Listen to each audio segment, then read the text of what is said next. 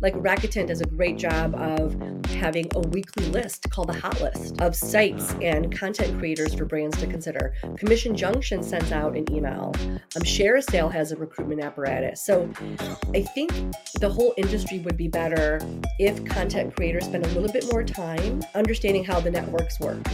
And one more add to that all of them have free courses. So that's why I say headphone time. Make coffee or tea, whatever your libation of choice is.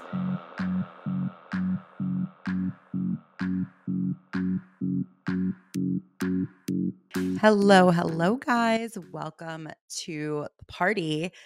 Gosh, I wish I had like a great story to tell you about why my voice sounds so raspy today. Like, we had such a killer New Year's Eve. I literally posted on my Instagram how I like did a puzzle that night. So that's not the case. Luckily, I don't have COVID, thank God. But I just feel like everyone's freaking sick this time of year. So I am not excluded. I like put off recording this intro because I was like, oh, it can't sound crazy. I'm just gonna sound a little crazy, but like I'm just gonna own it. Maybe there's like someone who's listening who's like, dang, she sounds sexy. And I'm just gonna lean into it and hope that you all feel like that. You all probably don't. Okay, so this week we have incredible guest. This is a guest episode, an interview episode. You guys are going to love it because Blagica was on a panel of ours just a couple months ago, which like was so well attended and got really, really great feedback. And the panel was all on affiliate marketing. Now, I know that affiliate marketing is certainly nothing new, but I do feel like there's been this really exciting resurgence with affiliate marketing. And I've sensed that creators have been more open to it. Whereas a few years ago, like when I was managing talent, I remember my influencers were like, no way. I am beyond in uh, affiliate marketing. Like, I don't want to do it anymore. Like, I don't want to be paid per sale. I want to be paid a flat fee. So we'll get into it in this episode about like, we, don't think the sweet spot is either extreme. It's somewhere in the middle where you're getting compensated fairly for your time, for your audience, for the content you're creating. But now there's an additional incentive when you do make a sale for affiliate marketing and there's so much data that's available so there's just been a mindset shift so i definitely wanted to invite Blagica back on the show also, she's an Emmy award winning digital marketing expert. So, like, that's cool to have her on the show. She's also just very open, transparent. She's got 25 years of experience in the industry, really, truly started at the very beginning and has so much information to share with you guys. So, what a great way to kick off the year. I'm so excited for you to hear from Blagica. Enjoy, guys.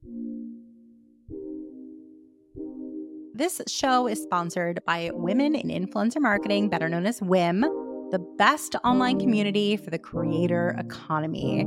You will meet fellow influencer marketers, you'll meet brands, you'll meet talent agencies to talk shop, get hired, and even find a mentor. When you become a member, do not forget to check out all of our incredible resources. For example, we have dozens of master classes from the top voices at TikTok, at YouTube, award winning agencies, and women who are paving the way for us all. So if you want the chance to network with a who's who in influencer marketing, check out what it takes to become a member.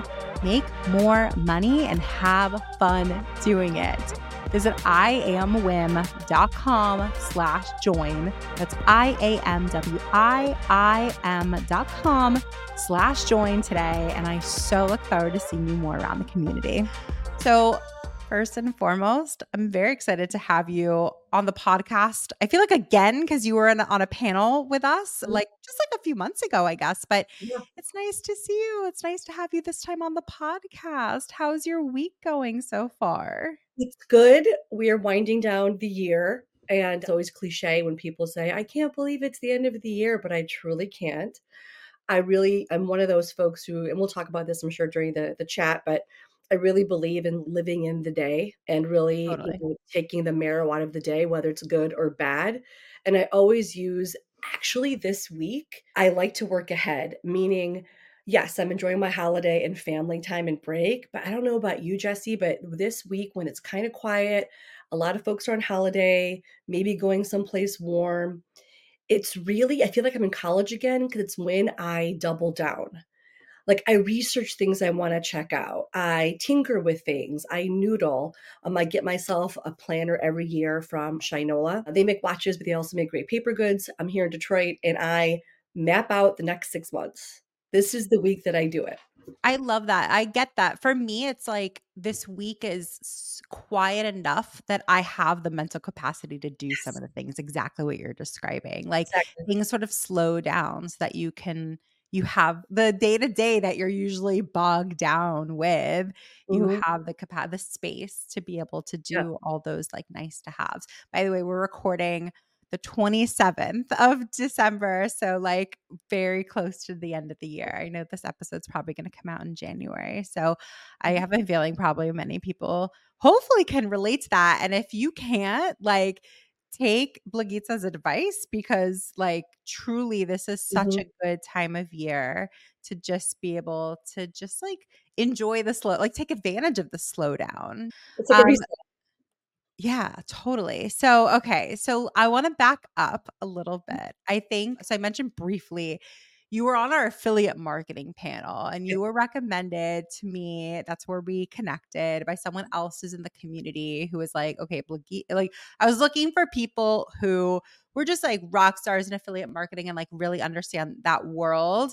I'm not that mm. person. And I was sitting there learning so much genuinely in that panel discussion. So, we had, I think it's a cool place to start. So some people might have tuned into that, but for anyone who didn't, can you maybe start? You have so much experience in that world and in other worlds as well, which we'll get into in just a mm-hmm. bit. But like, tell us a little bit about your background in affiliate marketing and also how affiliate marketing has like really evolved and changed into what it's become today. For sure. And it's a really great journey and path. And to your point, where affiliate marketing is today is uber exciting. I'm also ethnic and I talk with my hands a lot. So I'm like first generation Macedonian, so my hands are always like this. So to those that are watching, don't be surprised. So I started in the affiliate marketing space almost by accident because no joke, lady, 25 years ago, when I started my digital career out of school, I started at Orbitz in 2001 and I was on the first digital marketing team. Actually, it was called e commerce marketing back in the day. And that's when we had no playbooks. At the time, the airlines were the funders of Orbitz in the beginning. The five airlines got their cash together, made Orbitz, and it was trial by fire. We were doing everything from keyword, from SEM, SEO. I was serving ads on ESPN. I learned how to serve ads when it was DoubleClick before Google bought them. And then as the journey went on about things to do on the internet, affiliate marketing came up. It was like, okay, Blagica, uh, figure it out and launch it. Okay. So affiliate marketing, the essence of it from the early days, which still rings true today, but it's more complex, is simple to those who don't know what it is. Let's say you are a brand like Sephora or Macy's or Nordstrom, and you have this online component. Okay. Early days of affiliate marketing, different types of websites, even pre blog, would list your products, goods, or services, often when there's a sale. When a consumer would visit that site, they would click, they go to Macy's, they buy something, consumer gets a deal or they get the product, the website where it came from would get a commission. That is still the essence and the ethos of affiliate marketing. Okay. So, in the early days of affiliate marketing, and I'll say this to my grave, affiliate marketing was always considered a stepchild in digital marketing. It kind of still is, but it's getting better because of the the revenue models. Folks used to look at and say, "Oh, that's that's interesting, that's great." But the ROI was always fantastic because the marketer, the brand, in theory, would only pay when a sale takes place. You pay a commission, which was still and is still today considerably less than like paying for a billboard or paying for programmatic advertising or paying for a large sponsorship. But we'll talk about the way that affiliate marketing revenues changed. So that's still around. Okay, so there's still the the essence today of influencers, bloggers, content creators are now coming into the affiliate marketing space. Why? What's changed? So our friends at Google and Meta have helped and Apple have helped change the game in which e-marketing works. So there's this joke that we all have as consumers. I went to Zappos and those shoes keep following me around the internet. That's because of something called the one by one pixel or cookie tracking. And that type of activity is what was used most often by large brands and companies to advertise to the consumer. They may not know that it's Jesse, but they knew that it was your IP address. So, question real quick, Mhm. isn't some of that going away or hasn't like Yeah. there come more regulation on that? Correct. Eh, that's that's what's changing. So Got that's it. going away. So that was kind of the OG way of online marketing because it was so efficient. Girl, I cannot remember how much of my conversations in my digital career was, "Is the pixel on the site? I forgot the pixel. Don't forget to put the pixel," because that pixel tracking helped keep track of the ads that we bought on It was other everything. It was websites. everything. Yeah.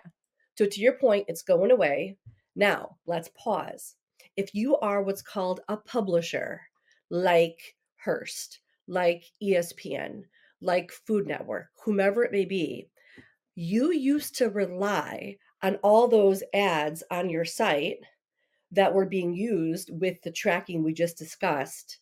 That's going away. And those brands, those companies are no longer utilizing that as much, which means you, the publisher, aren't making the money you used to.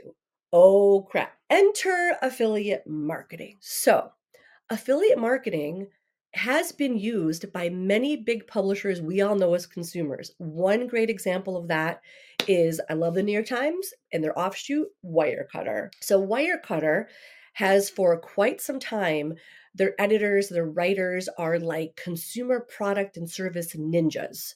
They will review every coffee pot, they will review 15 backpacks, whatever it may be. And they utilized the eyeballs already on the New York Times for this other entity. Because as consumers, as readers, we trust the Times. So if they launch this other thing, like I'm an avid user of the, the New York Times cooking app, love that thing. So why wouldn't I read Wirecutter? You'll notice that now many of those websites will have a little bit of like italicized font at the top. We may earn commissions from these links. That's affiliate marketing. So Wirecutter's done that for some time. But now you have other big publishers following suit. The Condés of the world, everyone from from Forbes to Fortune to Men's Health to Daily Beast, they're all doing it. And what's also changed because and now let's talk about the influencer side. Before larger brands really understood how to connect to the consumer, as quite frankly, creators and influencers always have, brands used to take large budgets. Let's say Jane Doe beauty influencer, because I actually worked on a beauty brand. I worked on Fashion Fair Cosmetics. At that time, many of the brands didn't figure, didn't have things figured out. They they couldn't connect with their consumers like the creators would. They used to pay larger chunks of sponsorship money to the Janes of the world to get to Jane's audience on YouTube, Insta, whatever. But the problem was those brands weren't getting the ROI that they would hope to get with a twenty or thirty thousand dollar flat fee sponsorship. So brands still do that, but they've scaled back a bit, which is causing, which isn't a bad thing, influencers and creators from a revenue model standpoint to embrace affiliate marketing to gain commissions on sales that they help drive for those brands. So to sum up, you've got two sections. The larger content publishers lost revenue. They need to get that back. And then influencers and content creators needed a way to also make revenue because the larger sponsorship deals were decreasing. And the commonality in both affiliate marketing. So interesting. I mean, it almost sounds like a lifesaver for in all of those scenarios, right? Like uh, when you're talking about like I don't know, just like the publishers with their affiliate models. Like I've seen all the ones that you've mentioned, every Mhm. single one of them. Like they all have, they produce these like guides of sorts or Yes. like just recommended products and they all make commissions. I think of like BuzzFeed. I used to Mhm. love those. And like, Oh. yeah, BuzzFeed, Yes. such an affiliate, like such an affiliate play. And they would come out with like all these, like, I guess it depends on like, they all have different styles and different. So, like, whatever Mhm. one is sort of your style or your like, your cup of tea, like that's the one you gravitate to. to. For me, it was just like BuzzFeed all day, every day. So, okay, that's interesting. And I think, like, also, I'd love for you to explain. This is just me like nerding out for a second. Like, Really? like I'm sure you're aware of like what is the reason that the pixel is going as away? Is it like a privacy thing? Yes. Is that the concern? Yes, it is a privacy thing. So I'm so thankful that I've been around as long as I've been around to see the evolution of things happening. But I gotta say, as a consumer, it makes sense. There's a lot of drama or discussion about I, I still don't think that the powers that be in, in Congress really know how the internet works. Like sometimes they go so extreme with things. At the same time, if you look at like I have friends who work and live in Europe, they've really taken privacy to another level that's for the consumer. So I get it. I get the privacy concerns. And that's really, you know, why, if you think back even before that, the situation that happened with Facebook and data and data brokers and the way that people would be targeted on Facebook, it kind of all rolled together. So I think it's a cleaner system. I think it's also, quite frankly, marketing because Apple's always been on the forefront of privacy and their Safari browser and their Apple products. I think other folks like Google are following suit along with Meta. So I kind of, in that respect, I would argue that Apple led the way with that. And the rest of the larger entities are listening to what the consumer's been saying about privacy. But here's the rub. Then going back to the publishers, consumers need to also be aware because look, I just did this the other day. I have been looking for leggings and looking for a different brand of legging. And I went to Google search and I typed in the parameter of legging I was looking for. And the top, because look, I'm a consumer, but like you, I nerd out on some things. The top 10 results were news esque articles and listicles, but they all had that affiliate commission counterpart. Why am I saying this to you? Because here's a little bit of the Wizard of Oz component, the, the man behind the machine. In many cases, Jesse, a lot of those write ups and listicles aren't always organic they're not always neutral because the larger publishers now, the reason why affiliate marketing is getting so interesting, they're no longer just relying on a commission. Affiliate marketing is now getting the placement budgets that traditional digital marketing would get. So, large publisher B might say, Hey, we would love to cover that new technology accessory your company launched or your client launched. We'd be happy to include it in an article for $10,000. So they're getting both a commission and they're getting that revenue that they lost from the traditional ads. And because they're getting amazing SEO juice, because they always existed as great SEO resources like being news sources, they're part of what the consumer sees right away. So the brand kind of needs to look at their budgets. And this is what I would say to brands you can't just think affiliate marketing as commission only and not have any type of budget for a publisher or an influencer. Because if an influencer, whether they're smaller or bigger, I would argue they're also putting skin in the game in terms of creating content or checking out your product or service. And they're helping with what's called top of funnel awareness. Your earlier question, what's changed? Affiliate marketing was always bottom of the funnel. Click, convert, click, convert. Now it's the whole thing it's awareness, it's consideration, and it's also conversion.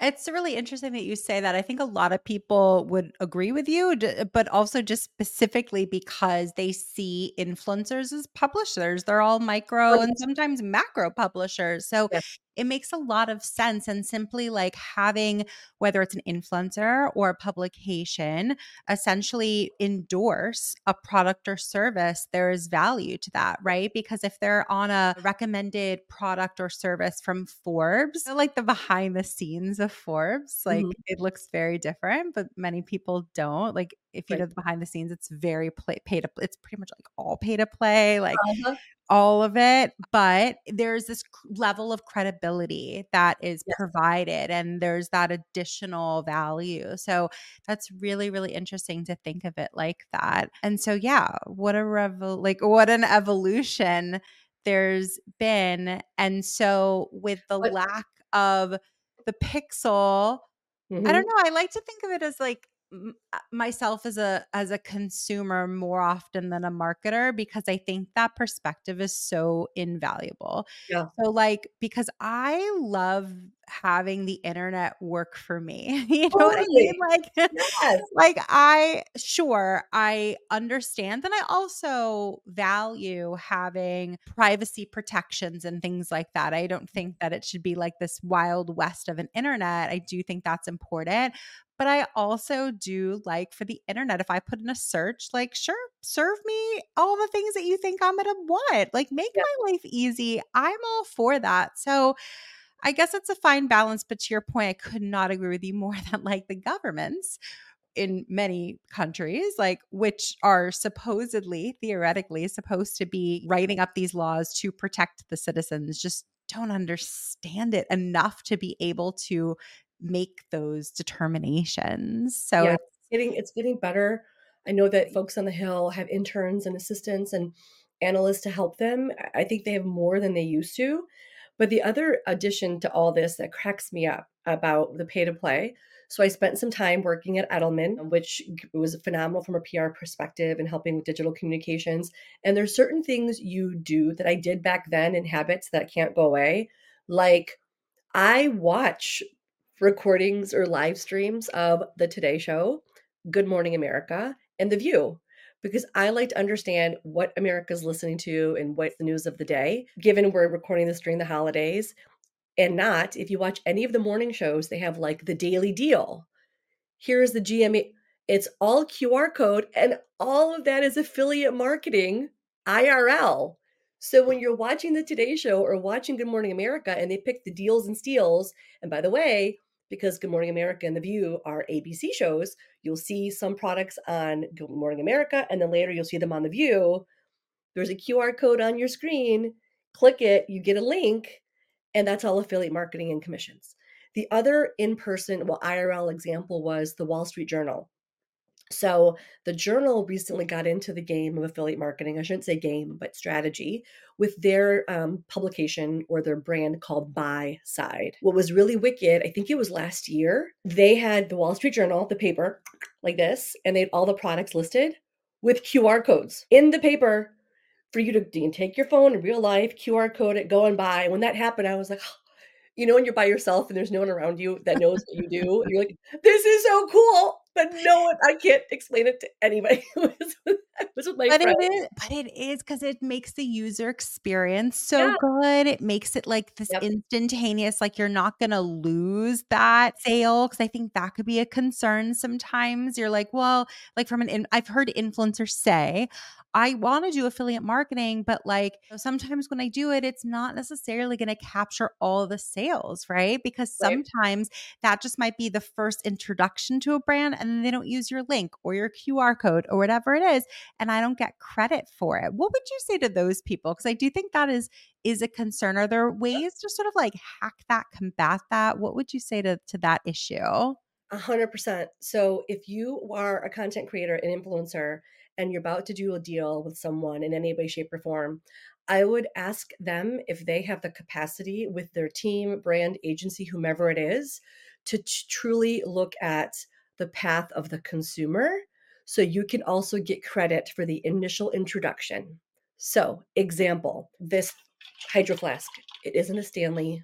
I do like my hydro. This hydro flask, if I'm selling this on Insta, and I got both a uh, code and a link in my link tree. You could ask for both. Sometimes a link is easier to follow in terms of the path. At the same time, if a brand and their agency work together to understand the analytics of the brand site, they should be able to track the code and also the traffic. They should be able to say that they are able to see what traffic came from your site, whether it's that code or that click. And if a sale does take place, they should negotiate different levels of commissions, whether you were the direct introducer, like someone clicked on my link for Hydro Flask, boom, they bought, my commission's higher. Or if I was someone who introed it, I still get some skin in the game because I introduced it. Now, that could be in the form of upfront flat fee. And that's why I push back on brands with it's not black and white. So either there should be some budget in place for a creator because the creator may not get that commission even for 30, 60, 90 days.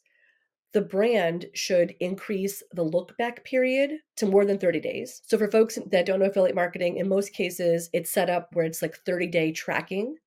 But in the case of a creator who's introducing someone and then somebody may not show up on their TikTok until like two months later because the algorithm recommends that that TikTok post. If they see something they like and the link is there, if it's 60 days, it'd be nice if that was still active for the credit. But there's like different levels of ways to compensate creators. And what I feel missing in the space on all sides, from the creator, influencer to the brand to agencies, is one word patience. yes. Well, patience, patience to strategize. Uh, like if the creator comes back and says, and this happens a lot, to be honest, I don't do anything that's only commissions. I don't think folks should stop the conversation there should be a why because the creator has to understand that there's risk upfront from the brand when it comes to working with them for the first time.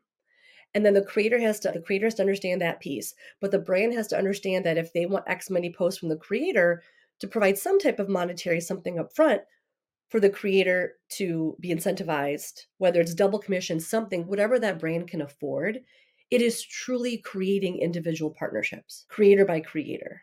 And i think there is just such a speed to just have sales. And sorry to the brands out there, but in many times it's because the brands say, we're going to do affiliate marketing and everyone's going to buy something. It's going to be phenomenal. And the ROI will be off the charts. It takes three to six months to truly set up an affiliate program with relationships and trust. And, and it's like wooing. You're individually wooing everybody from Forbes, what's the mm, um, PureWow, to sweater TikTok expert. It's one on one wooing. It's like dating, but people don't have the patience, it seems, anymore. So I think that large brands, if anyone on a brand's watching this, you have to have some patience and internally explain to your counterparts at the brand, whether it's executives or procurement, what this process is and how long it may take. It's still going to rock your ROI is going to, you know, be better than most digital channels, but it may not happen right away. And that's very similar to influencer marketing generally, like strategies. I feel like a lot of people who maybe don't understand that world will just jump into it and be like, oh, this is like the hottest thing. Like, I'll just jump into it, I'll invest, and immediately I'll see my result, the results that I want to see. And so I appreciate you saying that because, like, for anyone who's listening and hasn't done it yet, like, don't get discouraged. Like, don't mm-hmm. give up if just because you're not seeing traction right away. But, like Blaise is saying, like, three, six months sometimes. It could take time, but like that is normal. You're supposed to, like, that is expected. That's not abnormal. That's just what it takes. So, I love a good hack. I know our listeners love like good hacks. So mm-hmm. I asked you to like, what are some hacks of affiliate marketing? Talking a little bit about influencer. So, like, what are some hacks for what are some additional hacks for whether it's affiliate marketing, influencer marketing, just things mm-hmm. that you've learned over your career that you think our listeners should keep in mind? It's not unfortunate of a hack, but one thing that discourages folks about affiliate marketing when they get in it, it's kind of like Burger King. Not saying you should eat meat, but in affiliate marketing, there's different networks and they all work differently. And like, can we name some even? Because oh, yeah. there's so many to yep. know about. Yeah. I mean, yep. what are some of the ones that you are in most often that people you think people should know of the the most? Commission Junction, Rakuten, which used to be called Linkshare, ShareASale, Partnerize, Pepperjam, uh, Refersion, I think AvantLink, did I say AvantLink? Uh, Impact. Those are all networks. And what when you might hear, like, what does that mean? In affiliate marketing, and whatever affiliate marketing activity takes place, there is a network that connects the affiliate program with all the affiliates. So this is the source of truth. All the reporting in terms of the sales and clicks with the affiliate channel rest within the network. Hmm. Each network has its own magic buttons. Like they have their own ways they work with content creators. Like Impact, for example, has a really sharp creator, like even a recruitment situation but a lot of other networks have partnered with influencer networks to make it easier for brands to find influencers. From a hack perspective, it really will behoove any content creator to look at the brands they work with or the brands they want to work with and reach out to them with the why. Now, you all might be thinking that's not a quick hack. Well, let me explain why. I've seen a lot of emails from influencers that'll say, I'd like to work with you. I'm awesome. I have X many followers. But to take a little extra time to look at the brand, see where the fits are, and do more of a more like two to three sentences more of a pitch will go such a long way. Similarly, when brands or agencies are pitching content creators, they should be doing the same thing. From a hack perspective, my joke, not joke, but my tip about anything in life is what I call my headphone time. If you're a content creator, influencer looking to make additional revenue and really get in the affiliate marketing game, Girl, I cannot tell you how many videos I've seen on TikTok about affiliate marketing. You could do this in your sleep. Just sign up for my blah, blah, blah. No, it takes sweat equity. Pick a network as an affiliate as a, and really understand how it works. Reach out to that network because part of the hack net when brands on the networks do well, the networks make money. So the Sephora's, the Ultas the Nordstroms, when they have sales for their affiliate channel, they're paying commissions to the affiliates. They're also paying a fee to the network. So it behooves the network for the sales to go up because they make more cash. So the networks are liaisons to the content creators as well. So it would behoove the content creator to approach these networks and find out who's on the recruitment teams because in most cases they're set up by vertical so Rakuten, Commission Junction may have separate verticals for different types of like fashion, beauty, health and fitness, and they'll help you and pitch you into programs. Because when I'd be managing programs, I would get emails from networks and they pitch people. Like Rakuten does a great job of having a weekly list called the hot list of sites and content creators for brands to consider. Commission Junction sends out an email. Um, ShareASale has a recruitment apparatus. So I think the whole industry would be better if content creators spend a little bit more time understanding how the networks work. And one more add to that all of them have free courses. So that's why I say headphone time. Make coffee or tea, whatever your libation of choice is.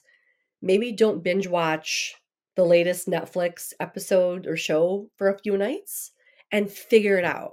And then get your plan of attack of you know certain networks are known to have certain types of brands in them and if you know you have an impact might be the type of network where you have brands you want to work with study it reach out and let them know that you want to be the person they recommend to all these brands and here's why I've seen media kits from influencers and content creators, and I never, the number of followers is important, but not as much anymore. It's important, but brands and affiliate programs are looking for engagement rate. If you're posting about your awesome jeans that fit so amazing and they move with you in different sizes, what is happening on your comments? Are people engaging with you and are you talking back and having that conversation?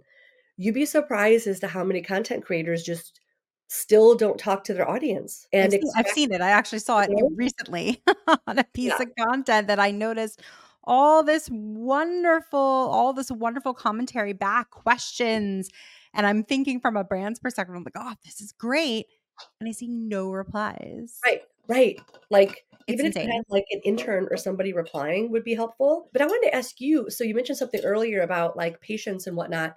What are you hearing from your network of influencers in terms of patients or in terms of like, do they feel any pressure from brands to like, you know, jump, sell, do you like are, is that still happening? What are you seeing in the space? Oh a thousand percent yeah. I feel like there's such a like a friction still very much so between the creators and the brands because i feel like in the past like two to three years it's been a much stronger shift away from any sort of awareness play. And there's been this insane amount of pressure to perform yep. and to produce and to sell, which is natural and it makes sense but I think that it's too extreme, it's too black and white and the truth or like the the sweet spot is usually in the middle and in this case I think that it is. It takes time to be able to warm up an audience, to be yeah. able to have an affinity and trust the product, not the person, but the product. Mm-hmm. You know,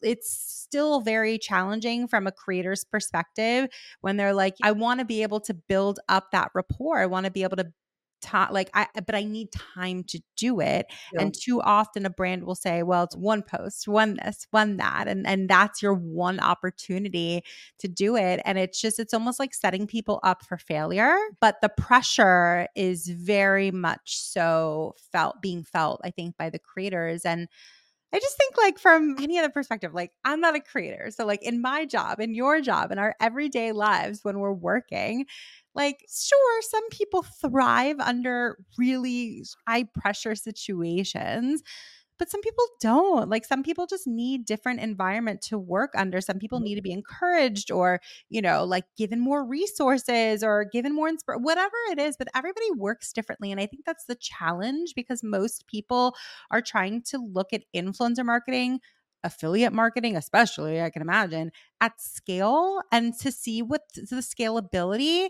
And I have such, I've said on this podcast many times, and I'll say it again, like I have such a issue with that because I don't think that any sort of relationship, like arrangement, eh, can be really truly scaled. So we're like approaching it in this way that we're really truly like setting ourselves up for failure. If the idea, if the hope is that we're going to scale this thing, like it's not i personally don't think it's scalable. What are your thoughts on scaling affiliate marketing scaling influencer marketing? Like do you think there's a path for that or or what are your what are your thoughts?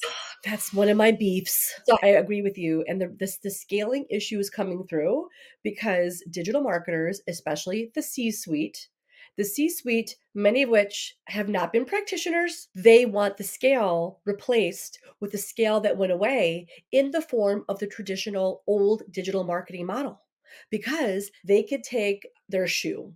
Just making this up. Steve Madden launches a shoe. Steve Madden used to be able to forget Steve Madden, Orbitz. when I was at Orbitz, we used to take big Vegas sale coming up or new hotel launching. We used to go to a boatload of websites with a lot of money and say we are going to flood the interwebs with our with our banners pop-ups display 468 by 60s all over the place scale. Now that's gone. So you have these brands who are launching amazing products and services but like oh we need people to know. Oh affiliate marketing has the best roi in most cases. Go. But the irony is that is kind of what i call like a digital hand to hand like combat in a good way of like every single website, every single person is a relationship. Now that's where relationships and experience in the affiliate space comes in, where somebody has that trust, where they can call 10 publishers, 10 creators, be like, hey, I've got this brand, I have the service, they're amazing, it's a good fit for you. Will you launch quickly? That is when you get scale, but I'll say scale ish so there's still so much education, Jesse, that it doesn't exist on the brand side that like many of us are still trying to convey. And why? And this is where it, the content creator, affiliate marketer, it's hard, but you have to have empathy because most cases, the person managing the affiliate program at the brand has to answer to other people who don't know what it is. And in other and then other cases, because I've been there because I was on the brand side, that person is basically working to fill one cell on an Excel spreadsheet about their division. Because most people at the brand, when it comes to digital marketing, will look at how is SEM doing? How is paid social doing? How is programmatic doing? How is affiliate doing? And you're working your tail off for this cell for the C suite person to look at it and compare but they have no idea what happens in here. But that C suite person kind of understands the rest, but you're just supposed to make magic happen. And that frustration from the person managing the program is what might come back to their agency or come back to the publisher. That's got to stop. I think any C suite, any CMO, and I, I do think CMOs are changing because they have more analytics and the more digital marketing background. But every CMO really needs to almost take a crash course in every single element of their marketing channels to really understand how it works. Once that happens, I think we'll get to a better place, but we're not there yet. But on the flip side, if you are someone coming out of school and have any interest in digital marketing in any sense, affiliate marketing is so hungry and needs folks who are junior willing to learn, want to learn, even just practitioners all the way up because of what I mentioned before, the networks are all different. We didn't even talk about like fraud, understanding how to reverse transactions, product feeds. There's managing a program is a whole different ball of wax. It's exciting. And from a future perspective, all the publishers, if you look on LinkedIn or, you know, jobs in general, there's we call this in content and commerce. Commerce director, commerce manager. That's essentially the yin and the yang. There's the editor at the InStyle, and then there's the commerce person InStyle. And they're church and state because and people people might wonder how does this happen? Well, every publisher wants to write about what they want to write about and have that editorial ability. But in many cases, if this article does really well about my black sweater, chances are they might stick an affiliate link on that article because the traffic's so great it's fascinating to me. That's why I kind of came back into the space to pinch hit different programs. But from a creator standpoint, I I think there is no problem for a creator to go back to a brand or an agency and ask them about analytics and tracking to truly make sure that their work is being tracked all the way through to whether it's higher commissions up front or a flat fee or increasing the return days, the look back period. Yeah, those are really, really good tips because I think, I don't know if you're alluding to this or I'll just share what I've seen is like there's a mistrust there on the uh, influencers side. I've heard this from many, many creators. And I don't know if it's a product of, you know, there's so many commission uh, companies out there, like all the ones you named. And then there's, you know, the LTKs, the collective yes. voices, like there's so many more even, but they're, they all operate a little bit differently. They have different standards, they have different technology. I mean, at their core, they're like technology based companies, but they all operate a little bit differently. And so I think that's why so wise what you were saying, which is like sort of find which one sort of attracts brands that are you're attracted to and then maybe like really go in hard with maybe that one or maybe two or three max at least to start because yes.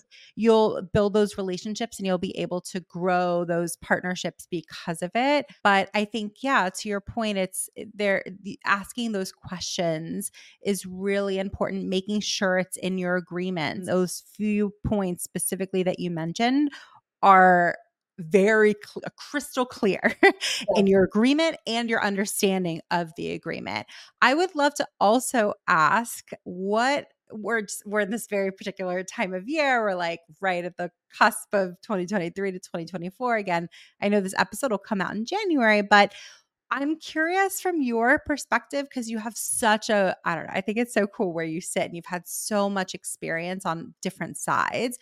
What's been most surprising to you when you reflect back on 2023? And then what are you most excited about for come 2024? Influencer affiliate related? I would, I'll even open it up. I mean, I would say yes, but like, I don't know if there's something else that you want to share. Like, that's cool too. Either one, take in whatever yeah. you want. I'll combine a couple trends. I'll combine an, an influencer trend with like real life. So I'm a mom. I have two kids. I have a 14 year old daughter and 10 year old boy. And what's blowing my mind is the influencer side of things. And there was just an article I read this week about it. The influencer side of things when it comes to beauty and like 14 year olds, my daughter, like she's introducing things to me that I didn't even touch until I was 21. Also, my daughter has a smartphone, but she has no social media accounts. She uses Pinterest but she sees enough with YouTube shorts and whatnot because she draws and designs and she'll get the videos that pop up. That fascinates me in terms of the beauty brands and how they're adjusting their marketing and picking creators to really hone in on a certain demographic. To me, that's fascinating. What's also the trend of 2023, which has always been a trend, I think it's a more reality check for brands in general. Look, folks were uneasy about the economy the whole year. The whole year. People still spent. We just saw from Q4 that online spending was up. But here's the other it's not new, but I tell brands this all the time consumers still like a good deal. So even if it's a luxury brand, whatever it may be, consumers either want a great deal. So coupons aren't going away, offers and discounts aren't going away. And if it's not a good deal, they want to understand the story of the brand. So, an example of a brand that I love, I've been following them since they launched from a practitioner standpoint, the story, the how, is Quince. Quince makes really great clothing and home pieces and they pride themselves in going to almost direct to the consumer, having great materials, and they don't often have sales. They really don't but they're really good at building that story and helping somebody understand why their products fit into their life their lives and it's consistent. So to me it's again the patience of storytelling that is so important introducing brands to audiences that are younger but then also the the reality that deals and discounts and coupons aren't going to go away. And brands and this has happened multiple times to me who come say to me, We mm. aren't a discount brand. We don't want to be associated. Like, okay, that's fair. But what have you done and how long have you been in the marketplace for folks to think that? What do I mean by that? What you're going to see, so 2024, you're going to see more brands hopping into affiliate marketing. You are going to see what's called challenger brands come into the space. Challenger brands are those brands that you're seeing on Facebook and Insta all the time. They're direct to consumer, you won't find them in the stores right away. They might get distribution later. They're killing it with paid social ads and they're killing it with social, like overall TikTok and Insta. Then they come into affiliate marketing. And because most of them also have investors and VCs, they're expecting quick results. So the irony is it's a challenger brand that might go up against the big dog and they're doing well. But the similarity they they have with the big dog brand is they hop into affiliate marketing and think they'll be instant success. Because well we tapped paid social we paid we tapped keywords let's get into affiliate marketing. And then i'm kind of like the buzzkill like, mm, that's cool but you're still an unknown to these six publishers. You still aren't known to them or their audience or them making the time to create content for you. You still have to sell or like you or i have to help sell in to these folks so 2024 is interesting to me to see how many more publishers and brands come to the table to launch affiliate programs. And I'm excited that I think 2023 was the year of creators sitting back and wondering should I be in affiliate marketing? Does it work? Do they get me? And I think 2024 is going to be a bit of a hockey stick growth with creators learning about the channel and getting smarter about it because they have the audience as far as I'm concerned, I think I think the cards are in favor of the content creator and the bigger publishers. The brands will come along. Their budgets will come along, but the quicker that influencers and content creators can learn about the space and how to maximize it for themselves, the better. The brands have the cash. They just have to redistribute it how it goes over to another channel. Well, I think like the reality is what you were talking about a bit before was there's been a dip in brand partnership mm-hmm. compensation, mm-hmm. just like yeah. budgets. So I think that I like influencers are just going to have a couple different options. They can sit and wait for those to pick up again. And maybe it will, maybe it won't, maybe it will slightly and not quite be what it used to be. Or they're going to get more resourceful and smarter, like you said.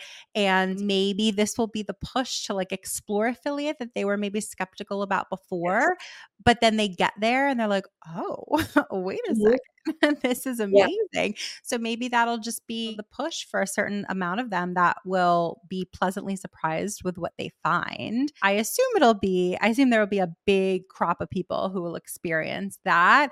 And like we're we're in just like a really cool setup. I just feel like there's more resources for creators, more people sharing information. Mm-hmm. So I also assume that like with that exposure, they will also have access to all this education, ways to optimize it. Like like you said, you can go on freaking TikTok and find affiliate marketing content for days. Mm-hmm. Some of it's BS, but like yeah. some of it is very valid and you'll be mm-hmm. able to hopefully discern which one is is valid, which one, you know, is actually helpful and like you can make a killing with it. So, but I, you know, not all partners are created equal, not all not everybody is created equal, so I think yeah. it's a matter of like skepticism is healthy and yep. do your research, like approach it with like a healthy level of skepticism and you'll be good to go. I think that's a, a really good thing to be excited about for 2024 for sure. You also touched on earlier that your mom of Yep. two, you know, as somebody, I have a stepdaughter. So many people who are listening are also working parents. And I Mhm. think that that is such a, we don't talk about it enough. Like we don't talk about it enough. How like I'm recording this right now. My stepdaughter's home with my fiance downstairs doing a science project because her science project is due like the day she comes back from school. Thanks, school. Um, but like I don't think that enough people, women in particular, are really being honest about what that means for a lot of us who our identities are almost equally wrapped up sometimes in being an like in the matriarch of our family but also loving what we do in our careers and like how to eh, balance it. I don't think that they are perfectly can ever be perfectly balanced Right. but that's just my opinion. I'm curious about your opinion. How do you make space for enjoying motherhood but also enjoying the crap out of your work? How do you how do you manage the two That's a great question, and I'll be completely honest. So, as I mentioned, my kids are 14 and 10. And I'm not going to lie, when they were younger, it was tough. It was tough. My kids are three years apart. And when I was starting out, I really contemplated am I doing the right thing? I, I missed out on some steps. And so, the way that my husband and I did it, I'm married. My husband and I, when the kids were small, we were living in Chicago and we looked at when I, was partners with my first, okay, what do we want to do? And we decided that one of our incomes was going to go to, you know, care. So Michael decided to stay home. So Michael stayed home with our daughter and he's a sommelier and he was with our daughter, then he started consulting, then he was doing events and then his consulting took off, but he was still able to watch our daughter at the same time. It was nuts. And then our, our second came along. So I went through a lot of mom guilt, and I sometimes still do. But now that my kids are older and they've seen the path, we talk about it all the time. They know that if I'm frustrated or if I'm stressed, I'm not a good mom. I'm not a good contributor to the household. And that I love what I do. Like my daughter, especially, knows I love what I do. She knows that I've had my own companies, run my own things. She knows the whole story. And if there's times that I can't be at a certain place at a certain time, I'm honest with her. But also, Jesse, we have laptops and mobility, and we have a different work life environment that didn't exist when my kids were babies and toddlers. I think that is phenomenal. And I think that is a gift I don't like the pandemic. I think it was awful. But that change of work, I think, has opened the door to so many things. However, I'm in my 40s now, and I come across a lot of women, a lot of moms that want to do a change in their careers. And many of them are being forced to, given changes of work and so on. And they're tired, understandably so. Because I've always been a tinkerer and I've always been like my office upstairs is like NASA. I've got monitors. I've always been that tech gadget person, like figure stuff out. I'm on like, Jesse, I made my husband's holiday gift with AI. Like I made it I love that so using much. AI. That's me. Ah, I love it. I I tell my girlfriends and I'll tell moms today, if you're in your 30s, if you're in your 40s, we are living longer now compared to God willing future gen- older generations. There is time to learn something different and it's okay to pause and just figure out what makes you happy and it's okay to start learning something new but you have to make some choices. I mentioned binging Netflix shows which I love to do. But the excitement I have for the internet and technology today is what it is because so much of it didn't exist back in 2001. The stuff you can learn for free if you just put in the time, things you can build, things you can build upon.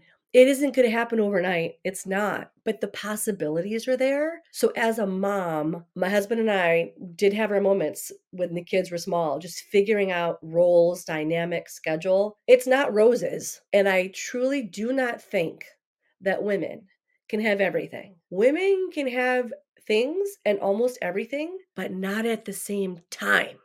Totally. That is not told to us enough as women. It's just now in my mid 40s where I'm like, okay, this summer, I went away for five days. I said to my, I love our world and tinkering, but I'm in, my passion is writing. My passion is storytelling, just writing stories. And so I said to my family, I need to take a little break.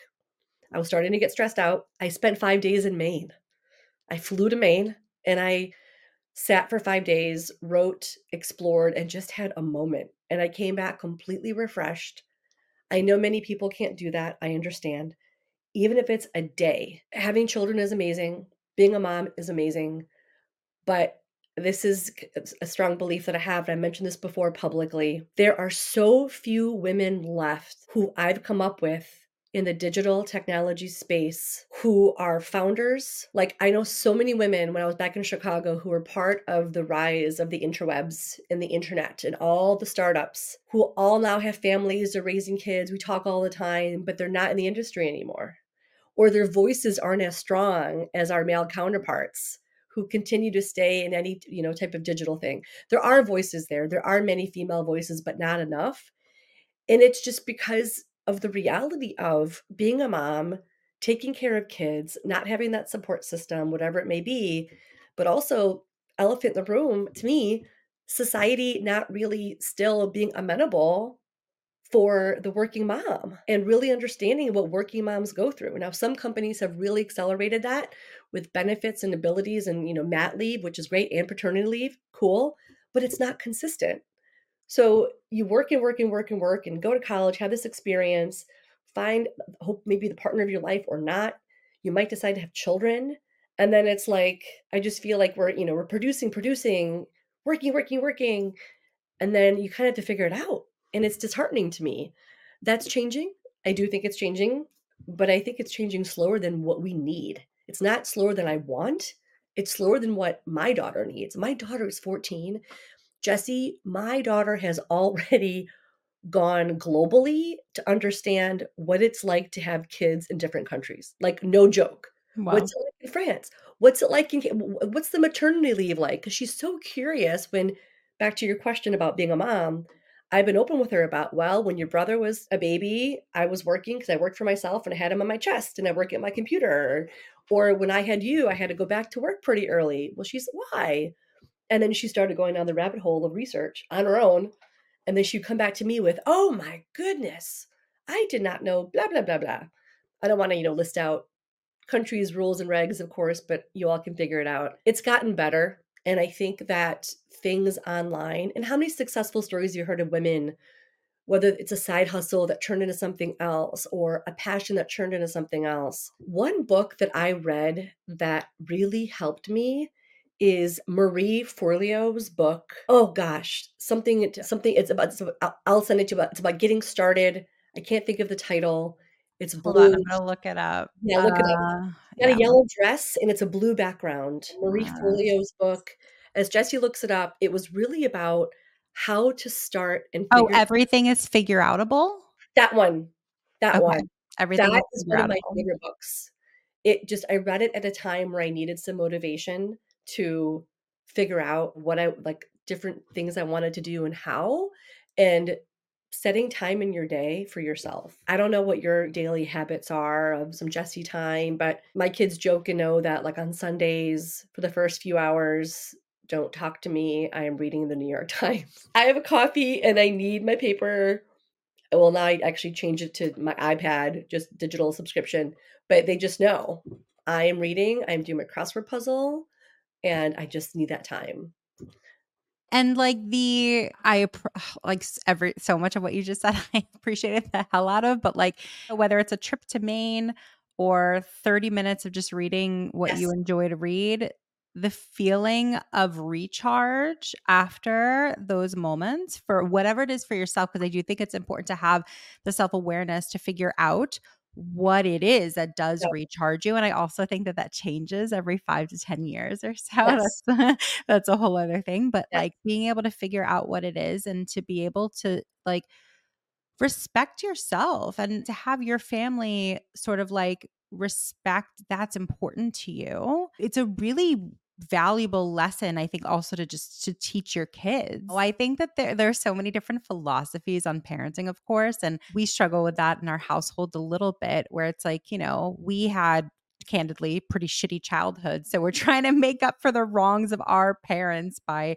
raising a child differently. But I also wonder if we're, you don't want to overcompensate for that. You know, I also think it's so important to just teach those lessons and like to be the sacrificial lamb is teaching your kids nothing. Like if you are just, oh, I'm I'm never going to take time for myself because I want to be all for my kids. I'm oh my god, I would never take a trip for myself. Like what would my kids? There's valuable time that I could be there for them doing all this stuff for them. They need me. But like if you need something for yourself, that is such a lesson to take because Eh, I don't know, hopefully people who are listening have experienced that, which is when you do find the thing that really like fills you up, that really makes you happy, that really recharges you or relaxes you or whatever it is. Like after doing that thing, you can literally feel like a different person.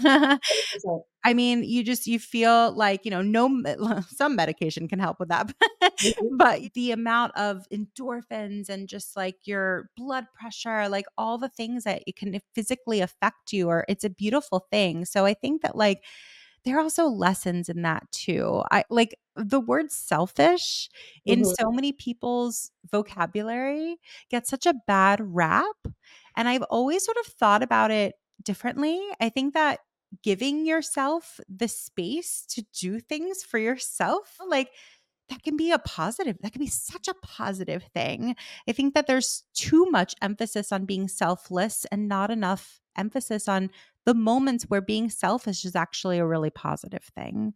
One thing to note too about different kids' ages to give Yeah. if someone's watching this who has a newborn child or 3, 4 years old and you're a working mom, I gotta tell you, there might be times where you miss like, people will say, "Oh, I'll go back to work when the kid's a certain age," but what's interesting is you might miss a step or miss a word or what have you, but what I'm learning having a 14 and 10-year-old because I've been I've chosen to be around more and work differently with different projects. Because of the ages they're in, they've actually needed more of my time as of late, like especially middle school, pre-middle school, and I've changed the way I work and where and compartmentalize my time and my work to make sure that I've got time for those deep discussions that didn't happen when they were 7. They're older now and they get it. So and then if things change again, it's like I've taken that little pause from a traditional work standpoint to build that trust in the relationship, especially with my oldest, a daughter, with as there's a lot of influence and things that young women are challenged with, to build that foundation with her of trust and self-awareness and self-care. Her Sunday skincare routine is better than mine, but I built that with her, so if things do change, like she's got that foundation. She knows, you know, she can talk to me. So looking back at the kids when they were younger, I'm really glad that I did something that I enjoyed and I worked during those times because they're okay. They, they were okay. And we've shifted into another piece. Last comment another mom gave me, which I love, Britain, if you're listening. She once said to me, the best advice as a mom was people say chapters. Britain told me there's different seasons. This is the season of X. Whatever situation you're in, you're in the season of X. You are in the season of maybe traveling for work twice a month. That's your season. That might change. You're in the season of a big project and you're staying at work for 2 weeks until 10. That really helped me pause with all the different sections of life that I happen to be in. This is the season for this. And I tell the kids when they're old enough to understand, this is the season where mom has to go to a couple of tech conferences this year, for example. And it was just more like, we're having fish for dinner. This is the season of blah, blah, blah. If you, yeah. if you position it that way, I think it really helps and helps the family dynamic be on the same page. Because you got to be on the same page, especially with your partner. That's tough. Totally, a thousand percent. And I I think that um just communicating that, like all being on the same page, kids, partner, like family, if you have that support, whatever it is. And I think that like that could even be a fun exercise for your kids too. It's like, all right, this is mom season for this. Like, what is your season right now? Right now, my season in our house is Taylor Swift. Right. And what is she? Oh, she's also working on her eyeliner tutorial. She's working on her cat eye. It's the season of mastering the cat eye. That's amazing. I it's so funny. Well, your kid is mastering the cat eye, mine is mastering like snuggling with the cat. And that's a definitely a factor of their age difference. Like I just I appreciate your perspective on parenthood, motherhood. Like I just I don't think enough of us talk about it. We it's maybe easier to talk about like the successes in our careers, those yeah. moments that are successful, or even the challenges in our careers. Very few people feel comfortable enough being open and honest about like the challenges in being a parent and how they relate. And of course, they relate. Like sometimes you're working more than you're with your family. And, and so, like, I think that I hope that women f- going forward feel more and more and more supported in that journey mm-hmm. because it's definitely like ebbs and flows. The ages of the kids certainly matter and where you are in your career matters too. And I just, I don't want to feel like women have to sort of like give up one or the other. But I also have experienced what you described too, which is like, it's never going to be 50 50 ever, ever, ever. You know, you were saying you can't have it all. So I don't want to put words in your mouth. And my experience, that sort of equates to like, it's never going to be truly 50 50, you know, like there's never this equal balance. But, you know, sometimes it's 75 25, and then other times it's in the opposite direction, kind of yes. what you described, which is like based on what season you're in. Yes. So I think that's a, a really helpful way to just conceptualize it. I think that, like, honestly, half the battle is like wrapping our minds around it, just like getting into that headspace of like understanding, acceptance, and sort of like this is this is how we're going to approach this, and then the rest of it sort of like comes from that. It alleviates some of the anxieties around it. I think so. You can't forget about yourself. You just I know it's it seems easier said than done, but whatever your belief system, faith, whatever it is, if anything, one thing that we all can look at and see, yet you have this is your body, it's your temple. You know, whether it's sleep, whether it's 20 minutes of stretching, your child is going to get older. Your child will thrive. They will, whether they want to go to trade school or college, whatever it may be, fantastic. You've kept them alive, awesome. But we have to make sure we take care of our physical and mental health and I'm so thankful that we're talking about that now. I'm so thankful that something like even postpartum depression is being discussed more. It wasn't when I had kids. Just the importance of having that time to eat well, educate yourself, try as best you can. That takes that alone takes up so much real estate. And when you mentioned 75 25, there's been tons of articles about the mental real estate we take in as moms, as women the play dates, the doctor's appointments, the this, oh, gotta get a Santa hat for school, got oh, it's it's cartoon day, it's whatever it is, we take that on on top of, oh, I have to finish that 35 page deck for presentation in two days. And I have to manage a team of 10. So solidarity. I think we've all been there. We're all there. And you're right. I think people don't want to talk about it as much, but nothing will change until we share those stories. Those of us like me who've been through the ringer have learned a lot and I'm happy to share those experience and kind of motivate folks. I had a couple of mentors when I was coming up that were just as open, and I think that's why I was I'm open about it because they really as executives and mentors helped me see what was possible, but they were also realistic. It wasn't, you know, bells and tulips. But it's all upside. We're, you know, we're finally helping each other out and people are educating each other more on what we need. So we are running low on time, but there is one question that I really want to ask you before we end our time together. So, my last question for you is as someone who's been in the industry for like 25 plus years, mm-hmm. how do you look forward to the next steps in your career? Like, what does that look like for you? What are the next milestones? That you'd like to reach? Like, how do you conceptualize that for yourself? What does that look like for you? Oh, I love this question.